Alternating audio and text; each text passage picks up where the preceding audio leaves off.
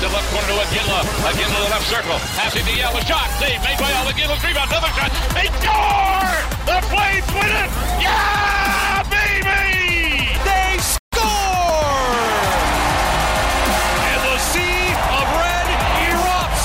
Flames Talk starts now on Sportsnet 960 The Fan. Here's Pat Steinberg and Wes Gilbertson. All right, uh, welcome to WinSport. We just thought we'd uh, set up at a table right in the middle of uh, this world class facility and start to do a show. Welcome to this hour of Flames Talk. Wes, Pat, and uh, we're available on Apple, Spotify, Google, Amazon, or wherever you get your podcast. I'll try to keep the voice down a little bit because we're in more of an open space than normal. So I don't have to, I don't have to be screaming at the top of my lungs here, but you know, we got lots to talk about. What's going on, buddy? you know, just hanging out in the cafeteria if anyone wants to come buy us some chicken fingers or something. Hey, the Garden Cafe is right there. I would love, I would love a grilled cheese. They make a great, real, uh, real grilled grilled cheese. Uh, we're here because Calgary Flames development camp continues, and they were on the ice for the first time on Thursday morning. Lots of different prospects that uh, we heard from, lots of different guys that we spoke to. Uh, we're going to hear from Matt Coronato a little bit later on this hour. Chat with him, get a little bit of a sit down with the 2021 first round pick, the first, uh, the last first round pick the Flames had prior to Sam Honzek going in the first round last week. And I believe the only camper with NHL experience so far. That would be he has the one game of NHL experience. Uh, some of the other guys like Dustin Wolf and Jakob Pelletier, Connor Zary, some of those names not at this development camp with all the pro experience they've got under his belt. So that's uh, that's what we're doing here at WinSport. Maybe get some other guests on throughout the uh, two hours of this Thursday Flames talk. If we'll be back here for Friday's program as well, but we haven't had Wes on in a long time. We'll stretch the Calgary Flames since we uh, had you last on. So first of all, hello Wes, welcome back to Flames Talk. We were not excommunicating you from the Flames Talk family, I promise. I, I did not feel excommunicated. I uh, I've been uh, maybe on a golf course or two, maybe on a Yeah, some of the some of two. the um, some of the scarcity of Wes has been well as well. Hasn't just been draft and uh, other things Like- related. like a conditioning assignment, let's say. Yeah, that Yeah. sounds that sounds right. Yeah. Um, it's been a busy stretch for the Flames. Draft is done. They got one deal done at the draft, as we know, in making that deal with New Jersey for Tyler Toffoli, bringing back uh, Yegor Sharangovich the other way in that third round pick. Free agency is open. They've been very quiet in free agency. They signed a couple of players. They signed a couple of in Jordan Oesterle and Brady Lyle, but for the most part, it's been a very, very quiet Flames team in unrestricted free agency. So I thought now that development underway and it's sneak a peek Thursday and first Friday is upon us for the 2023 Calgary Stampede drafts behind us. I just thought maybe let's take stock of where the Flames are and, and where we see things right now because I've been this is to your take because I've been saying this for most of the week that and and even going back to last week is here we sit a week removed from the NHL draft and you know 5 days into unrestricted free agency this situation that they have with Noah Hanifin and Elias Lindholm is holding them up from doing much of anything. They are being very cautious with anything else because they know that they have two pending huge decisions that they have to figure out. And decisions, they can't really be making other significant moves. So right now, they're waiting. They're waiting on, on trades to realize. They're just waiting on all those ducks to be put in a row before they do much else. And that's kind of the way you have to go about things with if you have two franchise defining decisions like Noah Hanifin and Elias Lindholm in front of you. Yeah, and and Lindholm, because I know there's been a lot of consternation about whether they can win on an he, he should have um, them previous to the NHL draft or or whatever pressure point it should have been whether he would be extending beyond this upcoming season. Right. And I think what you can take away from the fact that teams are willing to wait for that answer is that their first, second, and third choice is to keep him. Yep. They absolutely don't want to, and those who have followed the Calgary Flames for a number of years know what a struggle it's been in this city and elsewhere to find number one centers. And they feel like they have one. And if it takes waiting, whether it's a few weeks or, or a month or whatever it is, to find out from Elias Lindholm if he is into term deal and, and we know there's one on the table. I think what you can take from that is that they realize the value of this player to their rather not trade him. Will there be suitors if they make him available on the? Absolutely.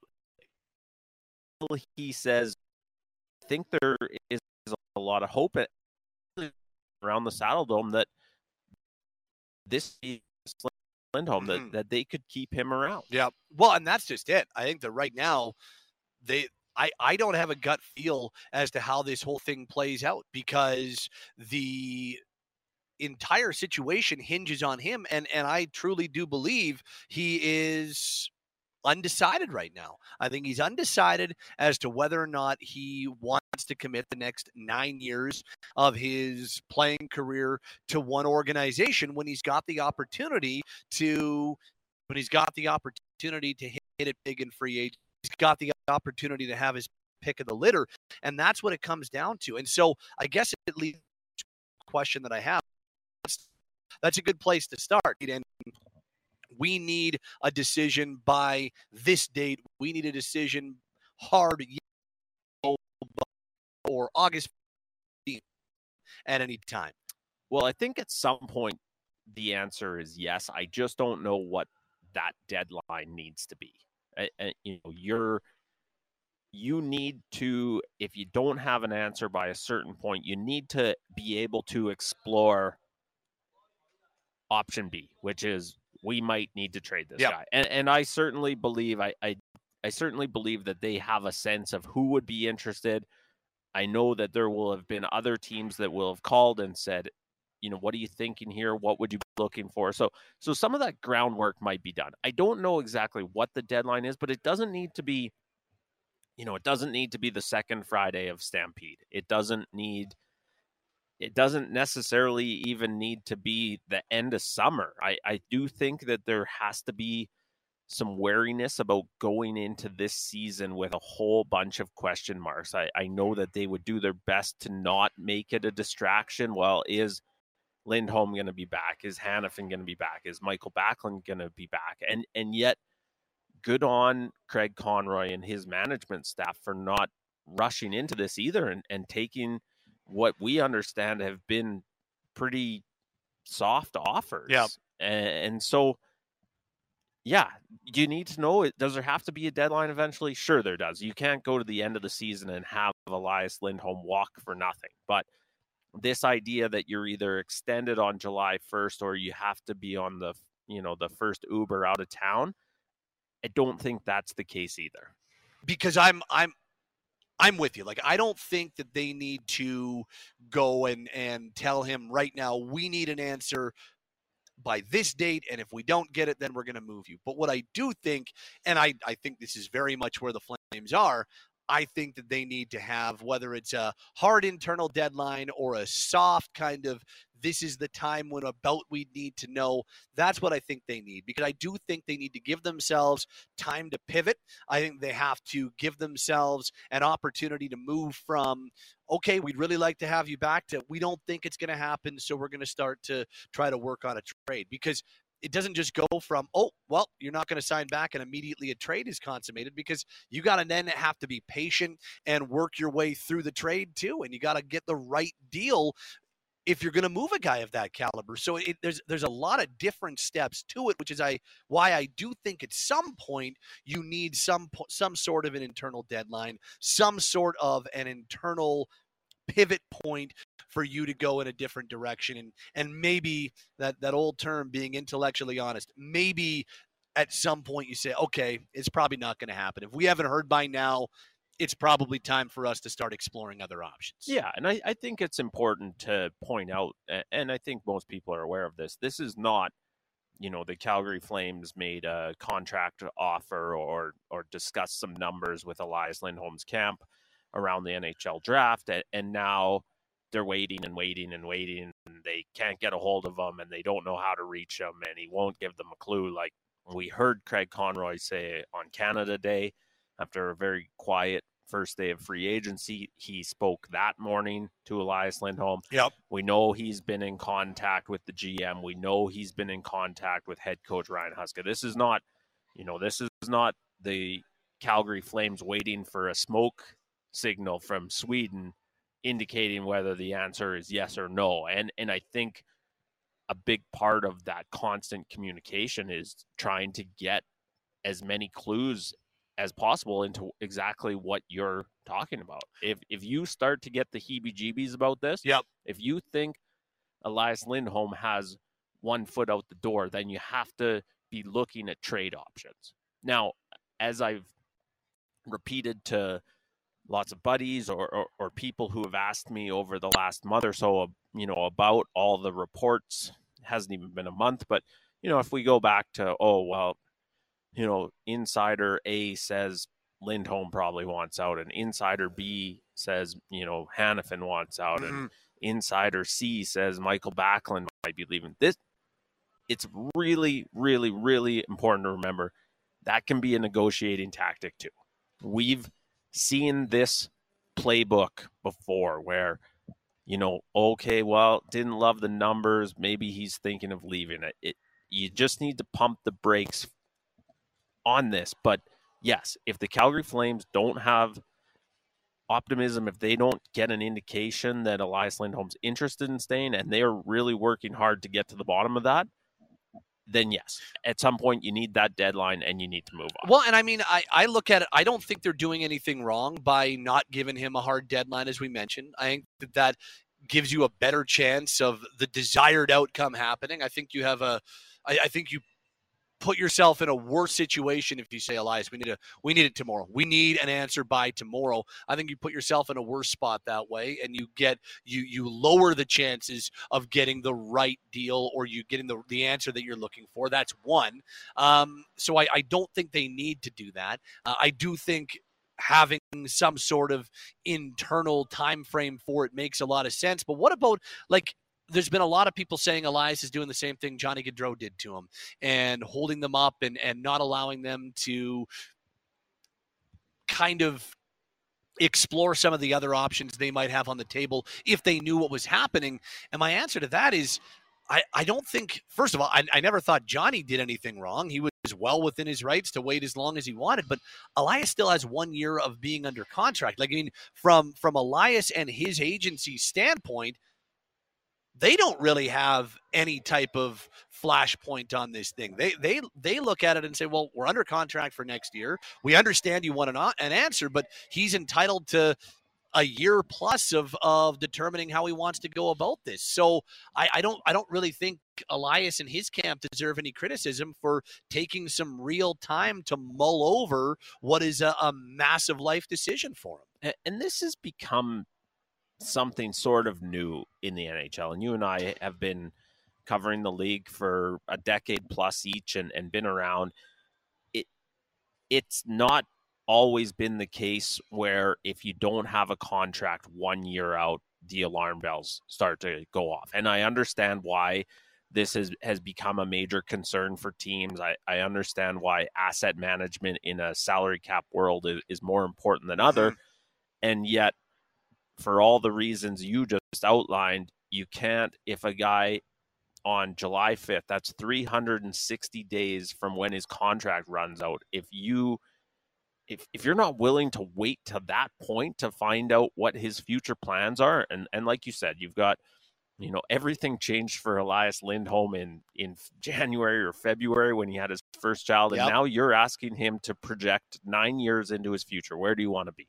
And, and they do need that answer from him but you have to be patient with it as well and and you know that's the that's the human side of the business that we always talk about at some point it's going to get to where you absolutely need an answer but i like the word you use flashpoints like you know, do Elias Lindholm and, and his camp even just want to wait until a few more contracts get done to see whether the market changes? Well, yeah, you want to see what if you're going to be committing to a team for the next nine years or signing an eight-year extension with a team, which is what we understand is on the table. Like we're talking about eight times eight point seven five or eight times nine right? is is what's on the table here for Lindholm. And so, if that's the case, you want to make sure that if you're going to commit yourself to whether it's the city of Calgary, the city of Edmonton, Los Angeles, or or Miami, Florida, you want to make sure that the direction of the organization is also going in a direction that's positive and that you feel like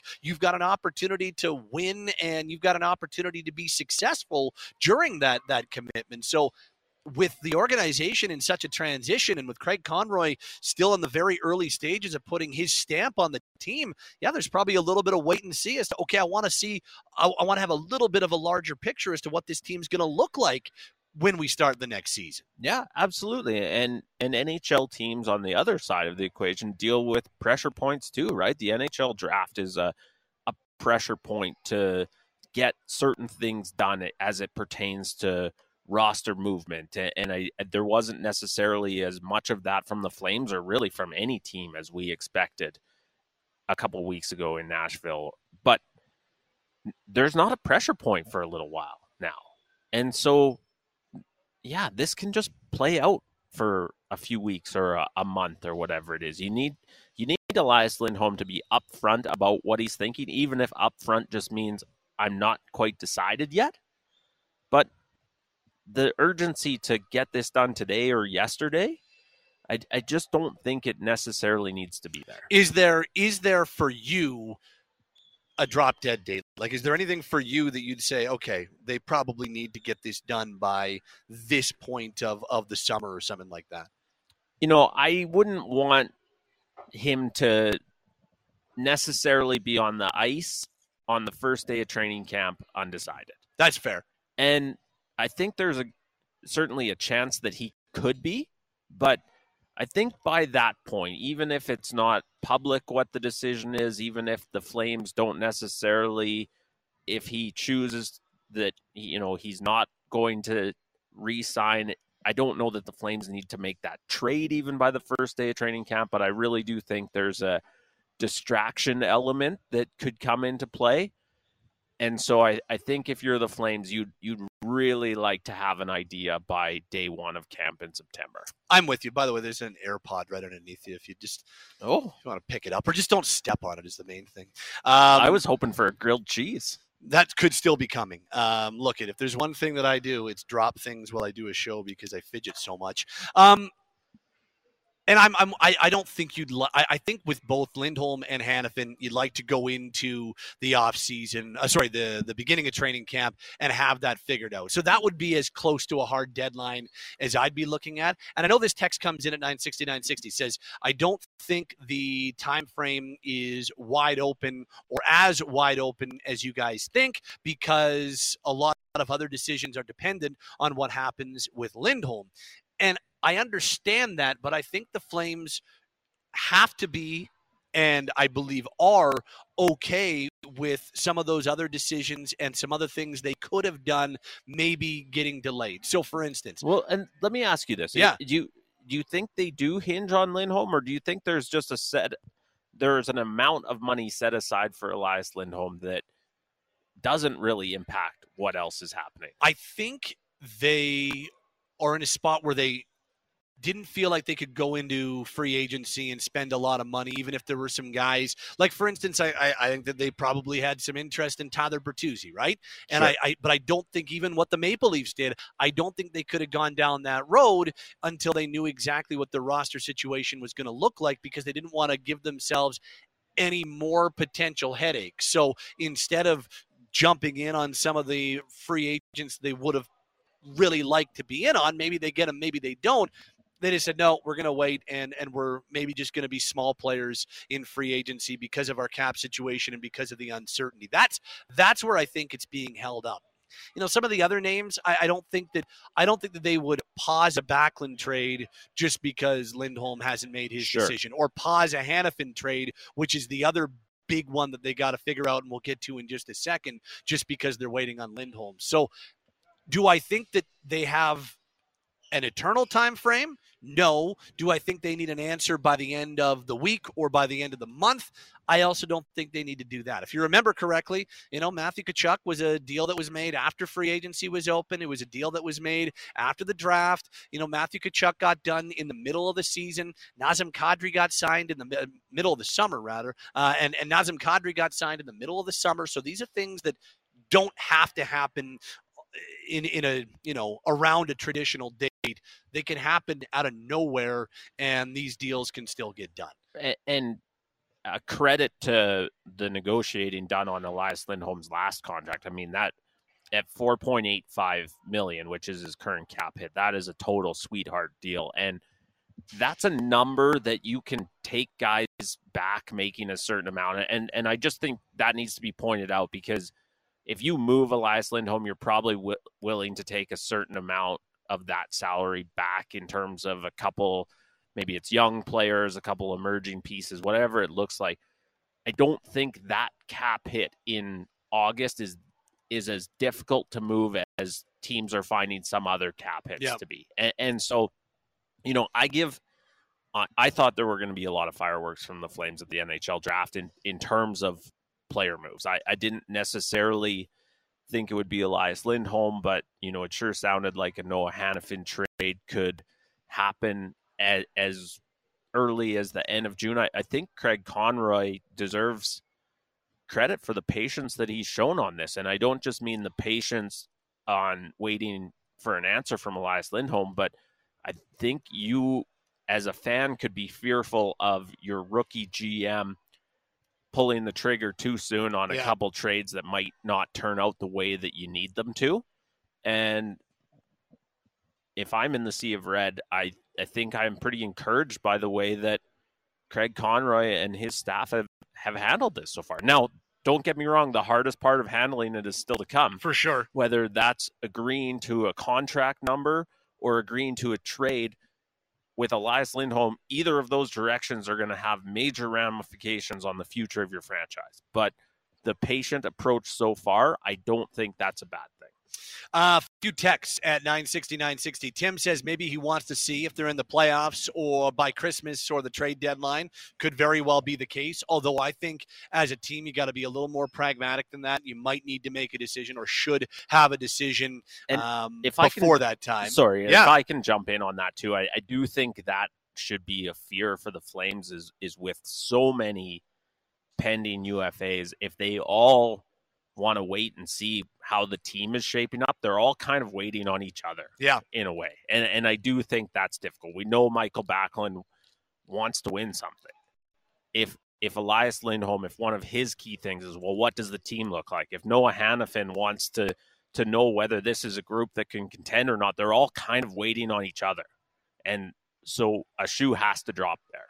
Uh, this says, I don't see it in the way that Lindholm has the right to take time to decide his future. He has that right next July. The Flames have extended him the courtesy of giving him time to decide. He's a tradable asset that's being shown more courtesy and respect than he has leverage for.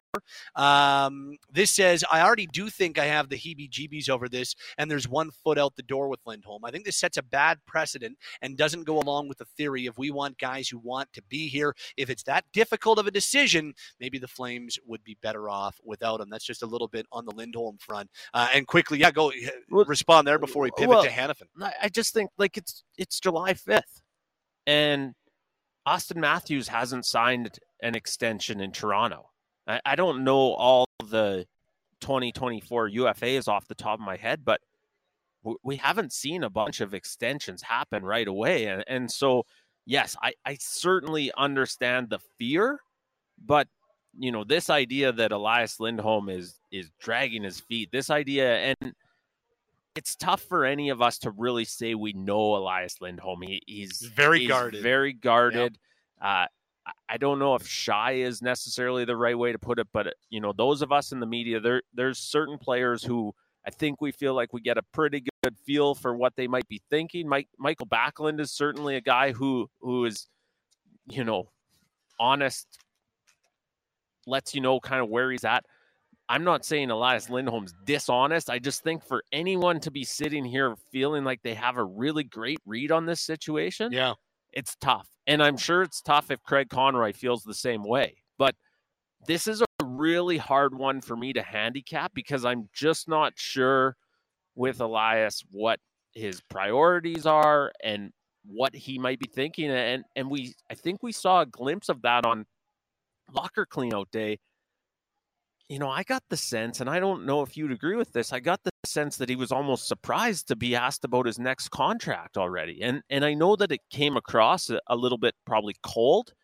I think you know it scared some fans to hear him say, "Guys, I, I'm not even eligible to sign an extension yet. I'm not even thinking about that." But as I re-listened to that and watched that clip, I I think he was a little bit shocked that it had come up already, and and so you know, five days is it the fifth, the sixth, six Six now. six yeah. days into being eligible to sign an extension. I, I just think to say that he's, you know, he's sort of behind everyone else in this process, I'm not sure that's fair.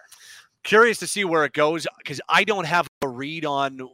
I don't think anybody really has a read on what he's thinking or where he's going to go. I don't have a gut in terms of how it's going to play out, but I just know that the Flames believe the door is still open. Uh, from everything that I'm led to believe on on his end, the door is still open. There's not the, the, there has not been a hey, I'm leaning towards this, or I'm not going to, or I really want to. I think right now the door's still open, and I think right now they are optimistic. But it's hard for me to, to give too much of a gut feel on the Lindholm front. Now Hanifin's a little bit different. We talked a lot about him this week, but first uh, first time this week with Wes, they they're trying to trade Noah Hanifin, and and I think a trade is going to happen this summer. I think at some point they'll get the value they're looking for for Noah and be able to make a move. The interesting thing is, I guess my biggest question, one that I I, I we have not broached this week, is just are we overvaluing Noah Hanifin in this market? It's something that I always ask myself, and this is not a knock on Hanifin because honestly, my answer is no. I don't think we are, but I think it's always as a as a local show, as a show that only covers one team primarily. I think you always kind of have to ask that question just to make sure you've got that check and balance. So, do we over overvalue his value in this market? Because I look at it, I see the Jakob Chychrun deal from just before this past trade deadline and see what Ottawa gave up to bring Chychrun in. They gave up a first round pick and two second round picks. And I think Noah Hanifin and Jakob Chychrun should be getting very comparable trade returns. I think Hanifin is a guy, this is how I see him. And this is why I ask you to, to maybe check me if you think I'm overvaluing. But I think we're talking about a guy who is a top two pairing player on any team in the NHL and is probably a top pair defenseman on about half the teams in the NHL. He's a 26 year old player with more than or just under 600 NHL games to his name, and he's good for about 40 points every year. So to me, that's a guy that should command the same type of return as Jakob Chychrun. He's they're, they're about a year apart, so we're not talking about a significant gap in their age, and that's why I think the Flames absolutely need to get a haul for this guy. And so that's my feel. And I don't think I'm overvaluing what Noah Hanifin is on the open market or what he is on the trade market, but I wanted to bounce that off of you. Yeah, I want to share a, a couple of conversations I've had, and as a way of answering the the two questions that you've just raised. And so, first of all, and this was going back several years, I, I remember talking to someone from another organization, and, and we were talking about Brad Treliving at, at that point, the Flames general manager, and, and kind of the way he does business, and, and you know what what's it like dealing with him, and this person again from outside the Flames organization said, you know, the one thing about Brad is that he always overvalues his players. That he this particular person and this is just, you know, one person's opinion. I can't stress that enough. This particular person thought doing trades with Brad Treliving was very difficult because of the inflated opinion he had of the guys Of already players, on right? his roster. And so when you talk about whether we as, as local media overvalue players. I absolutely think whether you're a fan, whether you're media, whether you're the GM, the guys that you watch 82 times a year, I absolutely think that that can skew your sense of them, and, and probably on the flip side, just the fact that you know I don't see Jakob Chychrun a whole ton. A few times on TV, a couple times live a year. So so now I'm comparing a guy who I've seen play 82 times a year, you know, 300 and sometimes in a Flames jersey across to what he might compare to another guy. That that's difficult. So I'll share that part. And the second thing, I had a really interesting conversation I guess a couple weeks ago about Noah Hanifin being a guy who at 25 years old has 600 games of NHL experience, which is absolutely mind boggling. And the two trains of thought being one, well, if you have that much experience already, just just think of how beneficial that will be now in his prime years. And the other train of thought being, well, at 600 games, you know exactly what you have, and that that might outweigh Noah Hanifin's age in terms of at 600 games, he just is what he's going to be. Mm-hmm. And, and I think I share that as a way of illustrating that I think whether he can get a similar haul to Jakob Chychrun is probably dependent on which of those two trains of thought you're in. I, I think a big part of the appeal of Jakob Chychrun was still the upside there. Right. And so do you think Noah Hanifin at 600 games of NHL experience, 599, I 598. 598. See, I'm overvaluing him already. I think at that point, it's whether you think there's still more growth there or you think he is what he is. Yeah. Because if but even even if there's not more growth, he's still a top four defenseman on any team in this league. With right now, he's 100%. got a sweetheart of a contract that most teams will be able to fit in uh, without a whole lot of gymnastics. He can get you 40 points a year on an annual basis, and you've got an opportunity to re-sign him. And there's still with the way he skates and his longevity, he's still got I think six seven years of being a pretty high leverage defenseman in this league. So even if there's not a whole lot of upside beyond what he is, I still think there's a lot of value there. Yeah, and I agree with you. And and I, you know, I I think the flip side of it is is he has shown, especially when you compare him to Chychrun, like look at the durability that Noah Hanifin has shown throughout his career to be at at the number of games that he's at already. And so, yeah, do I think it's quite the same trade return? Probably not. But I think it depends on where he goes and how long he's willing to sign for there. Now, is it overvaluing him to think you could get a, a package that includes a first and a second? I don't necessarily think so. Are you looking for a package that would include more guys ready to contribute right now? I think you are.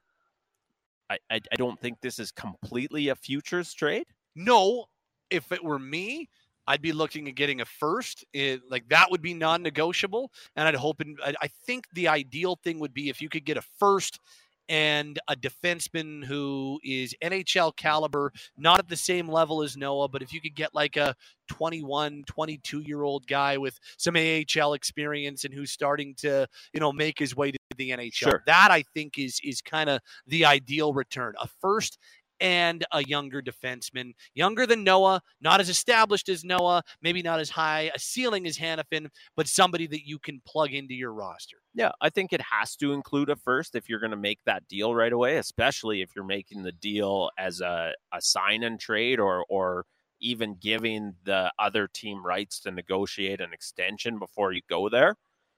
I think it has to include a first, and, and then certainly I, I, I think you're onto something. If you can get a guy who's ready to contribute, who's maybe proven already he can contribute, you're not expecting him to be at the same level. But yeah, I, I like the sounds of that package, and I don't think that's overvaluing.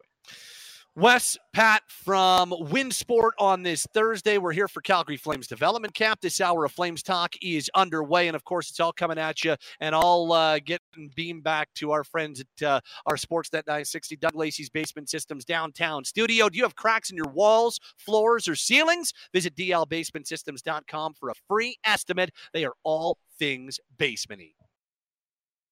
Hey, it's George Russick. And Matty Rose. We host The Big Show with Russick and Rose. If you miss us weekday mornings on Sportsnet 960 to Fan, first of all, shame on you. Second of all, download the podcast on demand. So many places that you can find the podcast wherever you get your favorite NHL, NFL, CFL, MLB, the stories that sports fans in Calgary want to hear. We got it for you. We are The Big Show. You're locked on Flames Talk, only on Sportsnet 960 The Fan. All right, fun discussion to kick off this hour as we continue along from Win Sport on this Thursday. Steinberg and Wes along with you, Apple, Spotify, Google, Amazon, or wherever you get your podcast. And I think the two names that people have their eye on most here at 2023 development camp would be most recent first round pick Samuel Honzek and 2021 first round pick Matt Coronato. Of course, uh, for Coronato, he made his NHL debut right at the end of the season after spending a few weeks on the Flames roster. He finished his year at Harvard, decided to sign, joined the Flames, debuted against the Sharks, then went put up eight points in 10 games at the World Championship over in Europe with Team USA. Now he's here at development camp and uh, had a chance to sit down with Matt Coronato a little earlier on this Thursday here at WinSport. Got into a lot of those things and a whole lot more. Just how ready is Matt feeling to be a full time NHLer? Uh, I actually, he's quite diplomatic in his answer. All that and more. Here's uh, my chat with Matt Coronato from a little earlier on this Thursday take us through the last month or so. It's been about a month or so since you got back from uh, from Europe. What has it been like since you got back from the World Championships? Yeah, it's been it's been real nice to be home. Um, I took about a week off and then uh, started working out um, with my trainer at home. Started skating. So the last uh, last three weeks have been have been good with that, and um, it's just been been great to be out here uh, so far these last couple days. Yeah, it seems like hockey's just not stopped for you. Hey, you went from playing college and then you're playing for the Flames and then the World and now this just kind of been nonstop. But would you have it? Would you have it any other way? Like this is probably you, eat, breathe, and, eat, breathe, and sleep this stuff, don't you? Yeah, it's been a blast. Um, I'm definitely grateful to have had all these opportunities the last couple months. Um, it's gone by quick, but uh, I feel like I've definitely been able to to learn a lot and. Um, it's just been all great experiences for me. So I had heard right as the season was coming to an end, the NHL season was coming to an end, that there, there might be some interest in you going to World Championship. I asked you about it at the time, and you weren't sure then. How did you get the word that you were going to go represent Team USA? Uh, Connie actually gave me the call. Um, he was uh, an assistant GM with mm-hmm. that team, so uh, he gave me the call. I think maybe a week, week and a half after I left Calgary. Um, so that was really exciting to hear it from him. And um, like I said, I'm just super grateful I, I, was able to get that call and, and get that experience. I had a ton of fun over there. Yeah, what was the experience like? Like the to be playing over there and to be playing with a lot of guys with plenty of NHL experience. Just work us through the or talk us through the World Championship experience. It was great to to learn from so many older guys, um, but at the same time, there were a lot of younger guys too. Um, a lot of guys I actually knew going in, so I had a ton of fun with, with two of my buddies from school. Also were there, yeah. uh, Sean and Henry. So it was great to be there with them. But just looking back on it, um, it was awesome to to have that experience to learn from guys. Um, and we did well as a team, um, kind of up until the end. But we had a lot of success, so so that made it a lot better too. You, uh, what, what's the balance like of being able to go and check out some new spots and, and explore the surroundings, but also playing? What's the what's the balance like over there? Um, we did. I think we did a good job balancing it. We definitely took some time to to go out to eat and explore uh, the city. Tampere was great. Um, it was a great city. We had a lot of fun there. Um, but obviously, when you're there, the, the main focus is hockey and, and winning. So we did a good job balancing that as a group. We were able to get out a good amount, but um, when it came to, to being mm-hmm. ready to practice and play, we were ready. So it was it was great. It was a it was a pretty successful stretch for you as well. You were productive. You were what eight points in ten games when it was all said and done. Like how did you feel at that level and at the tournament? I think for me, I I just felt more and more comfortable every game. Um, I think going into it, I was just trying to do um, all the little things right, do whatever I can to help.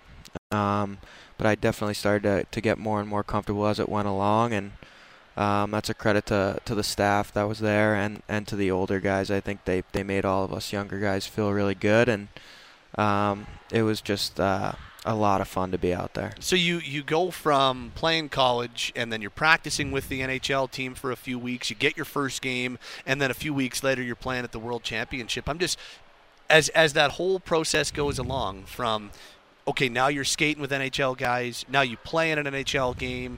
Now you're playing at the World Championship. Just how much does that boost your confidence in terms of, hey, this is where I belong. This is the level I'm supposed to be at. Yeah, I think it, it makes you confident when when you get to be in, in those kind of settings. Um, I think it's definitely really important to be confident. I think uh, every guy, when they're at their best, they're feeling confident. So I think the more and more experiences you get, the the more your confidence builds, um, and that's really all you can ask for. We're chatting with Matt Coronato of the Flames. Now that you've had a few months to digest it and you've got that first NHL game, how much hungrier are you to get a whole lot more this coming season?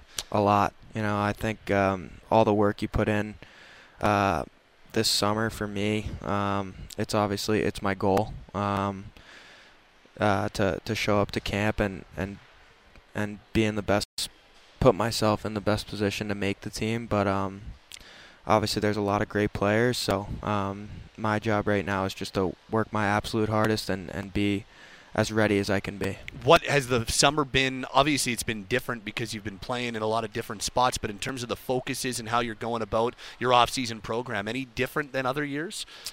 I don't think so. No, I think um, just trying to keep it consistent um, for the most part. I think it's definitely going to be a little different when I come. I'm going to come out here a little early. Okay. Um, and be here, which will be a little different, but I'm excited for that. Uh, to work with with Rick Davis, he's um, unbelievable at what he does. So I'm excited to to kind of get on that program here at the end. Craig Conroy gets hired as general manager of the team. One of the first things he says is, "I want the team to be younger. I want to get guys, younger guys, more of an opportunity for next year."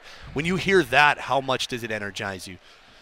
It's exciting to hear. Um, it definitely is. Um, like I said, my goal is to to come in and, and kind of steal a spot. But um, I think for me right now, it's got to be a day to day mindset. Just every day get a little better. Every day get a little better, and um, just make sure that when when camp does start, I uh, feel my absolute best and, and put myself in, in a position where I can I can do that. You talk about wanting to come into camp and steal a spot. Just in terms of though your confidence level and, and just belief in yourself, do you believe right now that the NHL is the, the spot for you?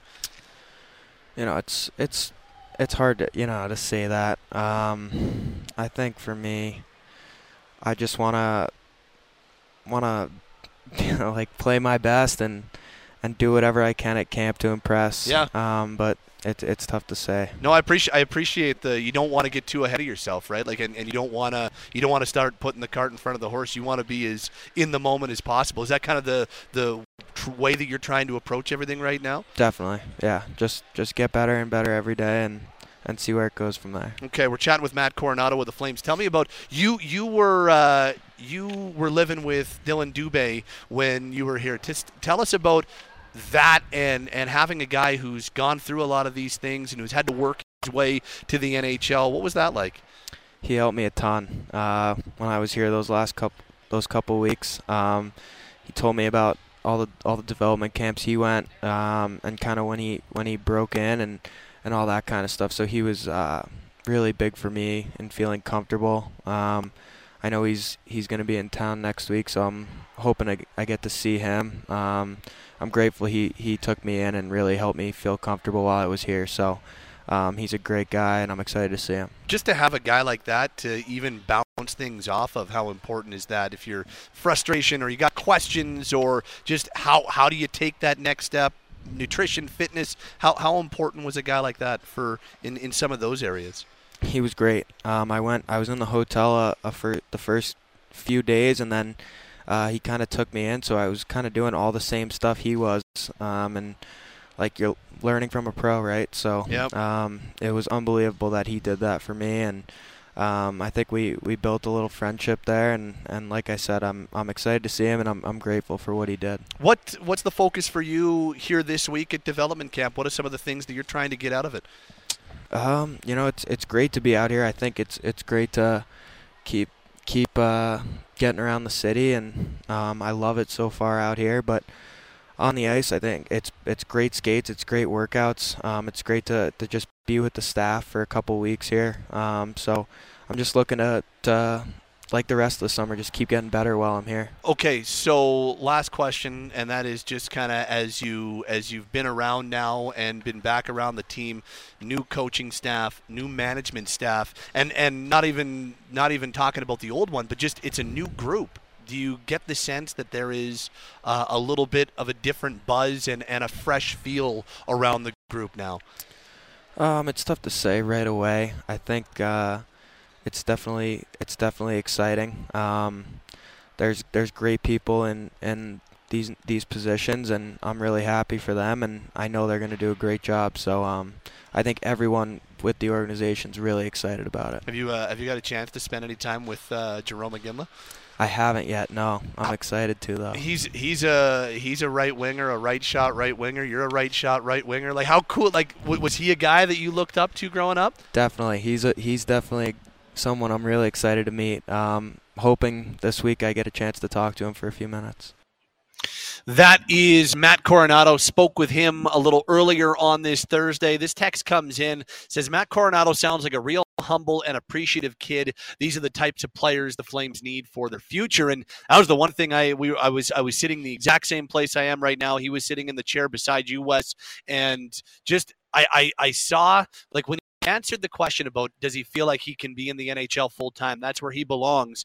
I, I don't want to say that he squirmed, but I think he felt like I, I don't want to like I, I don't want to get too far ahead of myself. And so we were talking a little bit after I hit uh, I hit stop, and that's exactly where it is. It's like I, I really don't want to take anything for granted. He's really going out of his way to stay in the moment here and to make sure that He's not thinking about September. He's not thinking about is he going to be in the American League or the NHL. And I, I really appreciate the pro, the approach because I think it's genuine. I think it's it's humble, and I think that that that that text, like I really still think that we're talking about a guy who's just super appreciative to be here. Yeah, and it, it sort of jives with the conversations that I had with him, even going back to Harvard. You know, you try to you try to ask him about being the leading scorer on his team, or or you know, you're you're leading this in whatever. You just got named to the all whatever team. Whatever the question was, like we're talking about a guy who's who's really humble and who doesn't seem to take any of this for granted. And I really do think that's going to endear him to his veteran teammates. I, I think I think if you had a bunch of them sitting around this table, they'd even tell you he did not sign and show up from college thinking, you know, put me in the lineup. I'm just as good as any guy here. I, I think there is a humility there. There, yeah. There's a lot of really obviously there there's an impressive on ice skill set, but but there's a lot of endearing qualities in, in terms of him as as a young man and the way he's carried himself. I've been nothing but impressed. Don't have a ton of time before we have to wrap up this hour, but knowing that Craig Conroy has been very clear he wants this team to be younger next year. Matt Coronato's got a game of NHL experience under his belt. He's a first round pick from now two years ago. What's your gut say? I, I look at it and I say, Tyler Toffoli's gone. There's not a lot of right shot, right wing scoring options that they've got right now. The right shot being the operative word and maybe the most important word, if you ask me. For instance, Sharangovich is a left shot. I don't know. I, I think there's a real opportunity that Coronato starts the season on the NHL roster. I think there's a real opportunity Coronato is an NHLer for the better part of next season. And I wouldn't have said that the same way had they not made the changes that they did. Yeah, and I think where we're really going to see that opportunity is going to be in some of the line combinations, et cetera, that you're going to see in the preseason. And I fully expect Matt Coronato to be auditioned in a, a middle six type role. I think in the, the preseason, you're going to see him get some legitimate power play opportunity. And while he does only have one game of NHL experience, we're not talking about a long list of Flames forward prospects who look like they're ready to contribute offensively at the NHL level, and, and especially to your point on the right wing. I, I, I think he is going to get a lot of runway in training camp. I, I yep. think. I think deep down they'd like to see him get a little bit of minor league seasoning, but I think there's going to be a lot of runway for him to prove otherwise, and, and I'm really fascinated to see what he does with it. Okay, flip of the flip of the coin. Yes or no? Is he on the NHL roster for opening night? Yes. Yep, I'm a yes as well. Pat and Wes along with you from WinSport on this Thursday. Coming up on Tuesday of next week, we'll be out at, uh, well, geez, we'll be out in DeWinton for uh, Brian Burke's Targets for Kids, another Targets for Kids event, this time on July 11th. Uh, and we're going to just tell you all about this incredible event that has raised over $150,000 in the first six years. Uh, you can still sign your team up uh, team of four, you get ready for a huge day. You got a, you got uh, the safety demo, you've got the target shooting, you've got the barbecue lunch, you've got local celebs, and a whole lot more. And of course, all the proceeds go to KidSport Calgary. It is the Brian Burke's Target for Kids seventh annual Targets for Kids coming up on Tuesday, July 11th. If you want more information, go to Sportsnet.ca/slash nine sixty. One more time, more information for Brian Burke's Targets for Kids on Tuesday, July 11th on Sportsnet.ca/slash nine sixty. 60.